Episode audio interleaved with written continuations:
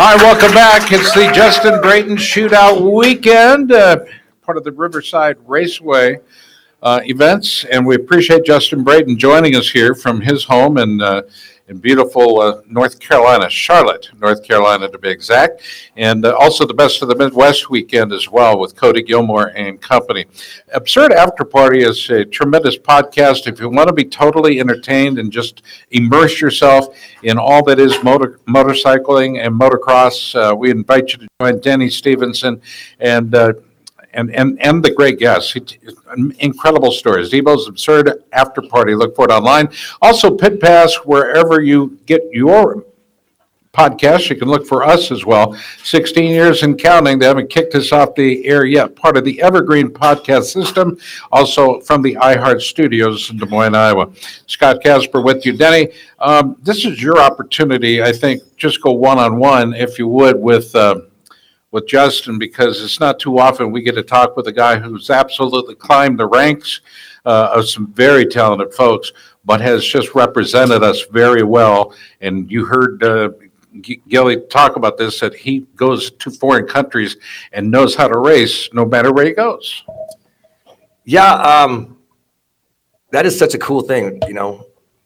What is your favorite country you've been to? It's a, it's a, it's a very cliche question, but you know, we get to only hit so many, and a lot of times, I, I realized that for a few times, all I was seeing was the airport and hotel and, and arena, not actually getting to go out there and, and see what was what was going on in, in the world. Um, besides that, what, what's where'd you get your best cup? Because I, I love those European cups. I mean, in the, The world. I have like a third are- one that I hang in my middle of my house and put lights on it. Yeah, the cups are awesome. I mean, the trophies over there are incredible. And um, I, I would say my favorite country is Australia. It's It's kind of like a second home right now, right? I mean, it really is. Yeah, we spend a few months of the year there, and um, it's it's so similar to the U.S., but then it's so much different. If that makes sense. Mainly because the, there's no language barrier.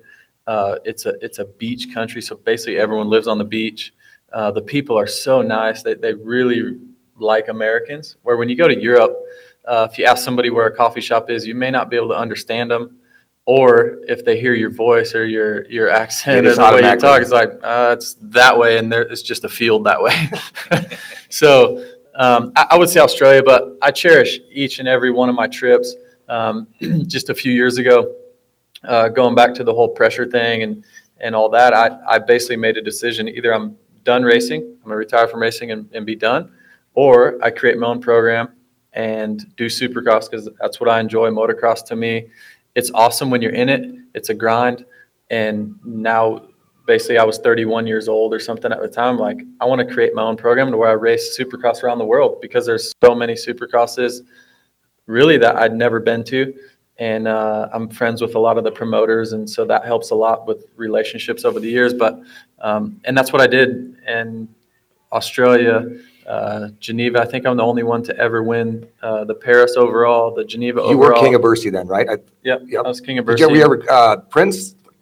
When Uh, they didn't have that. There was only king. Only King. yeah. I remember there was a few times Yeah. when Bowman had. Yeah, one. 125, yeah, I believe, and 250s, 250 when yeah. they had at the time. Yep. Um, so yeah, I was. I've been. Uh, I believe all three European races in the same year. I won. Uh, I'm the most or all-time uh, race winner or record for being king of Geneva. I won it for the fifth time last year. I was tied with Damn. uh, Villemin and Marvin Musquin, and I beat him last year. So that's pretty cool. And honestly, to see the names on those trophies, like It's- it's amazing. It's RJ, it's Wardy, it's uh, Bale, probably Bradshaw, yeah. Bale, McGrath. It's like, and Bercy to have my name on that forever, that's super special. And then to win, uh, the first ever to win three in a row in Australia, which that's super cool. And in Australia, I get to take my family, so I cherish those moments. I mean, at one point, my daughter. How far around the country of of Australia, like where your where your trans or center or living, like how far are your trips to each round? Uh, the furthest trip is like a three-hour flight. That's pretty nice. Yeah, and and that's only one. We can drive to two of them, and then the other like two-hour flights. How many rounds is it? It's only five rounds. One of the rounds is in New Zealand this year. Is that is that part of that Au- Aus, Au- Aussie X yeah, deal? yeah, they have well, it's Australian? Supercross series, and then they have the AusX Open, which is the last round, and then now there's a round in New Zealand. Uh, so yeah, it's amazing. We raced in New Zealand last year. That was incredible. Last year we went, it was crazy, but we went uh, Australia to Paris, back to New Zealand to Geneva. Like it was, cr- I racked up so many miles last year. But it's it's back to what you guys were saying, what Cody was saying. Like I know I only get one shot at this deal, one one life. We all get one life. How do you want to live it? And we all have that choice. And my choice is to live it up and take my family around the world. And my daughter's been to Australia. This will be her fourth time going. At one point, she had spent more time in Australia than she had in the U.S. And that's amazing. I mean, that's Which the is pretty memories, cool, yeah, yeah. And she went to school. She went to a preschool last year in Australia, and Does she have an accent? She started to actually. I, I remember I would go Yeah. to, we go to Loretta's for a week and then Oklahoma for a week in Ponca and we'd come back with like a twang in your voice. Yeah, I, I a funny story about that. I was sitting in, in a barber shop getting my haircut, and my daughter was with me, and she said, um, my daughter said, "Daddy, I gotta go potty." I was like, "Okay, we can." And the lady that's coming, out, she just starts busting up laughing. She's like, "Did she just say she wants to go party?" But they say potty, Potty, over there, like Dino. my three-year-old daughter at times wanting to go potty, but Well, I appreciate you having me. I have utmost respect for you. I admire your career. It's been uh, amazing to watch. You know, you uh, you have some good friends that I have, you know, fellow friends with Bud Budman who's helped Mm-hmm. coach your career and who I love and adore as well. Um, keep rocking, man. I, I keep rolling. Um, keep kicking those kids' ass in the whoops. And uh, that's right. and then We're stop gonna crashing like that was in the first turn, man. That was a Yeah, flip. that was that was crazy. But no, thanks so much for coming. I mean, there's a short list of people that I would love to have here, and, and you've been on the list since day one. I mean, you've been a huge inspiration to me, and, and I know to a lot of people in this area. So, uh, man, thank you. And it goes all the way back to the beginning of my career before I had even raced a pro race. I was chasing you around at a track in Iowa. So, man, thank you so much. I respect you a ton, and and uh, hopefully we'll keep doing this thing for many years. Awesome. We once again want to get to apologize to Eli Tomac. We're gonna get him on tonight, uh, maybe next week. Yeah. Is Eli uh, still in the parking lot?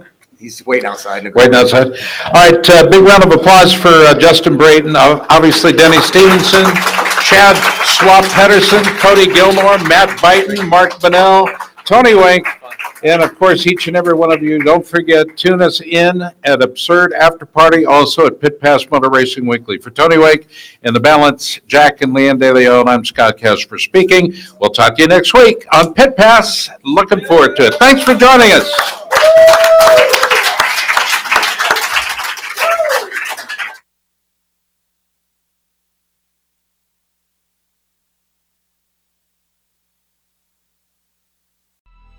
Coming up on 5 Minute News, I'm Anthony Davis.